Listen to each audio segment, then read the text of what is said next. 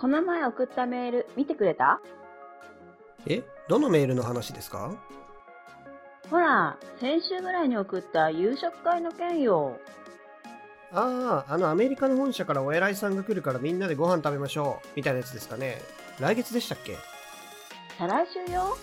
もう予約取らないといけないんだけど、来れるのかしら？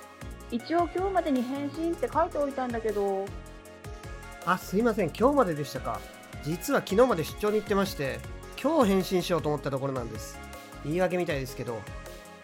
いえ、全然いいのよ。それでどう？来れそうええ、急に出張が入ったりしない限りはいけると思います。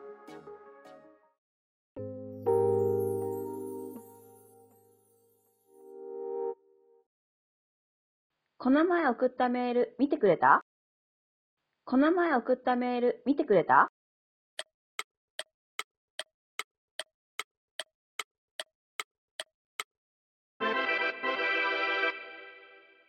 Did you read the email I sent the other day? 一回ゆっくり読みます。Did you read the email I sent the other day? この文はですね、Did you read the email? この E メールとその後 I sent って入ってますけど、E メールと I の間に関係代名詞が省略されてますね。that とか which を使うところなんですけども、それが省略されているというところですね。それから、日本語的には見てくれたになってますが、メールなんで、まあ、リードの方が自然かなという感じですね。C を使っても別に問題ないと思いますが、リードの方が自然な感じですね。それからですね、現在完了形っていうのは完了という意味がありますので、もう読んでくれたみたいな時には、Have you read the email? 現在完了を使う時もあるんですが、この文の場合ですね、the other day という時間の一点を表す言葉が入ってますので、これ過去形しか使えないんですね。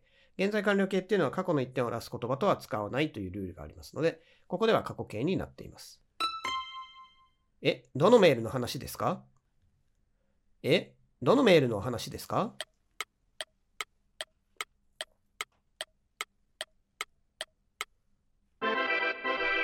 ？Well, which one are you talking about?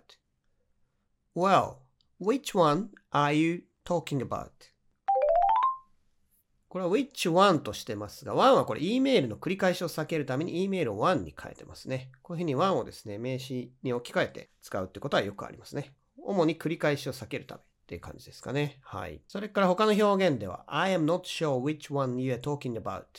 ちょっとあなたがどのメールの話をしているのか私はよくわからないみたいなニュアンスの表現を使ってもいいですね。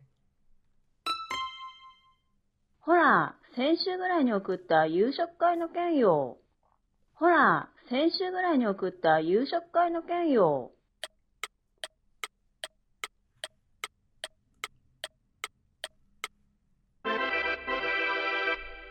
The one about a welcome dinner I sent a week ago or so. The one about the welcome dinner I sent a week ago or so. これは会話でよくありがちな完全な文になってなくて省略されている形ですね。名詞、まあ、大きな名詞っていう感じですね。The one っていうのが名詞ですね。これはメールのまた言い換えをしているわけですけども、それに対して about the welcome dinner これメールの説明ですね。さらに I sent a week ago or so っていうのは、これも that と which ですね。の関係代名詞が省略されてまして、the one を説明している関係施設ってことになりますね。なので、これ自体はですね、非常に大きな一つの名詞っていうことですね。語彙としては welcome dinner っていうのを使ってますが、ディナーとかディナーパーティーでも OK ですね。この会話、あの、後の方でですね、重役が来るので、その人たちとご飯を食べるっていう話だったので、そのために welcome dinner ってしてますけどもね、えーそのあたりの話がなければディナーとかディナーパーティーで OK ですね。それから or so っていうのはですね、数字の後につけて濁す感じの時によく使いますね。10 dollars or so。10ドルとかその辺、約10ドルみたいな感じですね。about に近いんですかね。まあ、これもでもよく言う言い方なので覚えておきましょう。ああ、あのアメリカの本社からお偉いさんが来るからみんなでご飯を食べましょうみたいなやつですね。来月でしたっけ？ああ、あのアメリカの本社からお偉いさんが来るからみんなでご飯を食べましょうみたいなやつですね。来月でしたっけ？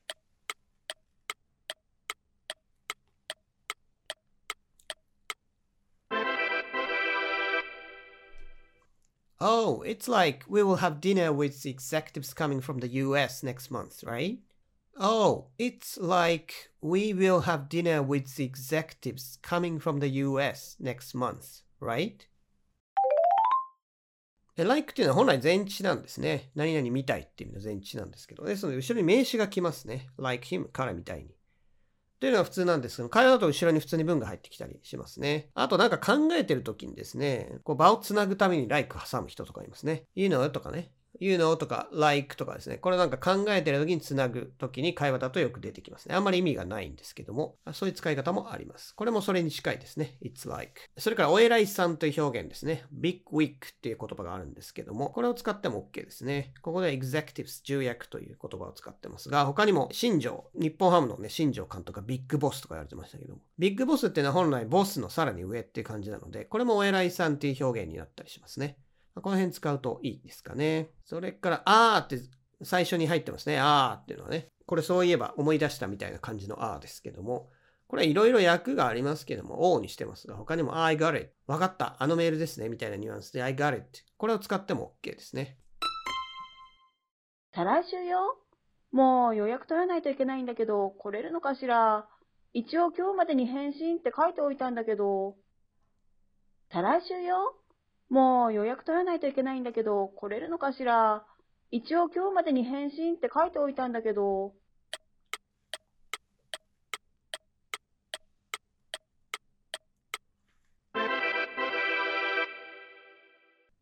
Actually, it's the week after next, so I have to make a booking. Can you come? As I wrote in the email, I wanted to get a reply by today. Actually, it's the week after next, so I have to make a booking. Can you come? As I wrote in the email, I wanted to get a reply by today. これ、再来週というところですね。The week after next としていますが、two weeks later という言い方をしてももちろん OK ですね。それから、as I wrote in the email というところですね。接続詞の as を使ってますが、接続詞の as はいろんな意味がありますが、ここでは何々のようにという意味で使っています。他には理由を表す as とか、それから when とか while、これの意味を表す as がありますね。詳しくはあの副施設の文法解説のところで解説していますので、よろしければそちらをご覧になってください。それから最後のところですね。日本語を見ると一応っていうのを入れててですね。これはあんまりこうね、感じ悪くならないようにというかですね、ちょっと気を使いながら喋ってる感じがありますね。今日までに返信って言ったじゃないっていうとちょっと角が立っちゃいますので、それをややね、気を使ってる感じが日本語は出てますね。それを英語で出すためにどうするかというと、You have to reply by today とかだとやっぱり直接的すぎますね。You を主語にしちゃうと直接的なので、ここであえて I を主語にして、私はリプライが欲しかったという言い方にして、やや間接的にしていますね。書き言葉とかだと、あえてリプライっていうものを主語にして、受け身にして、ややこしい文にして、もっと遠回しにしてですね、丁寧にするっていうこともあるんですが、まあ、会話なのでそこまでするとやや不自然になっちゃいますかね。なので、ここではわざわざ主語を愛にしてるということですね。丁寧にするため、間接的にするためということですね。ああ、すいません。今日まででしたか。実は昨日まで出張に行ってまして、今日返信しようと思ってたところなんです。言い訳みたいですけど。ああ、すいません。今日まででしたか。実は昨日まで出張に行ってまして、今日返信しようと思ってたところなんです。言い訳みたいですけど。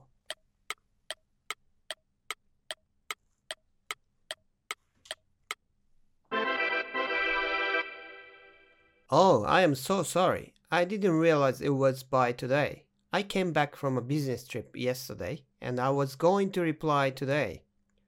Well, it just sounds like an excuse though.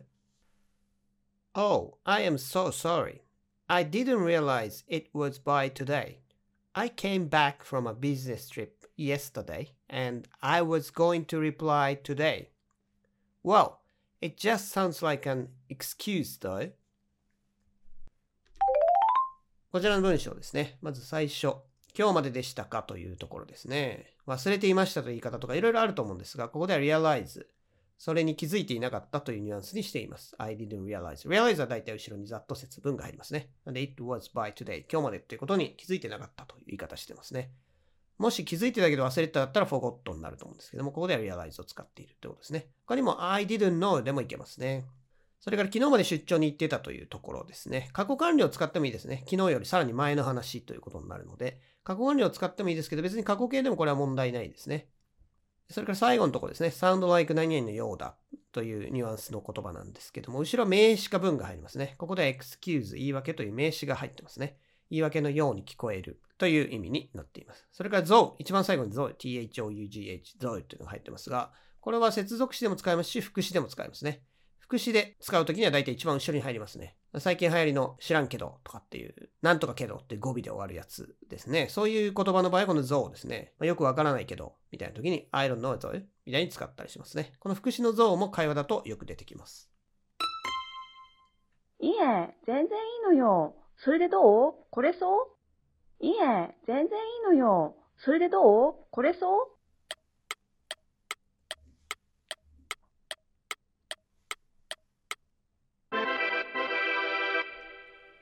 No problem. So do you think you can join us? No problem. So, do you think you can join us? 全然いいのよ。この表現は no problem を使ってます。他に never mind 気にしないでっていうのでもいいですね。それから do you think you can join us? さっき come 使ったんでわざわざ join 使ってますが、もちろん come でも意味的には OK ですね。英語はまあ大体繰り返しを避けようとする言語なので、使った言葉はちょっと変えてねっていうことが多いですね。A、急に出張が入ったりしない限りはいけると思います。A、急に出張が入ったりしない限りはいけると思います。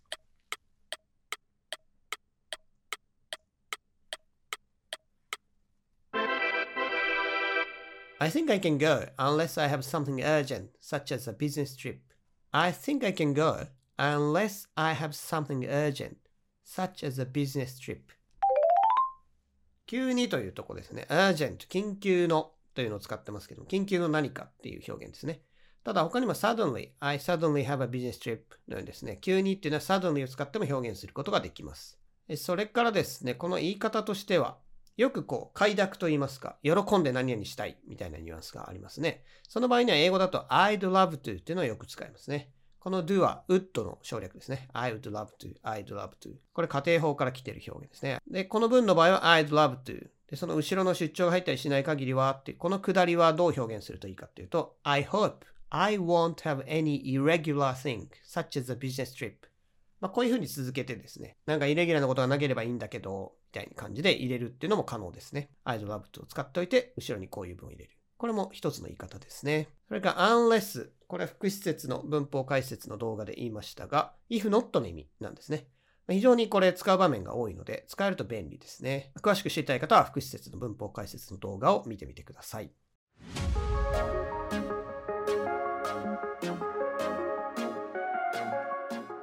Did you read the email I sent the other day? Well, which one are you talking about?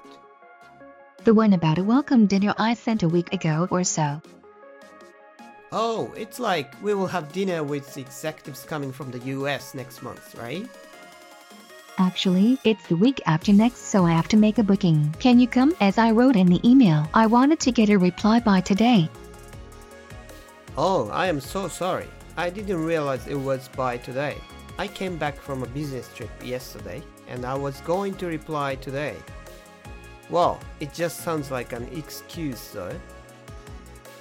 No problem. So, do you think you can join us? I think I can go unless I have something urgent, such as a business trip.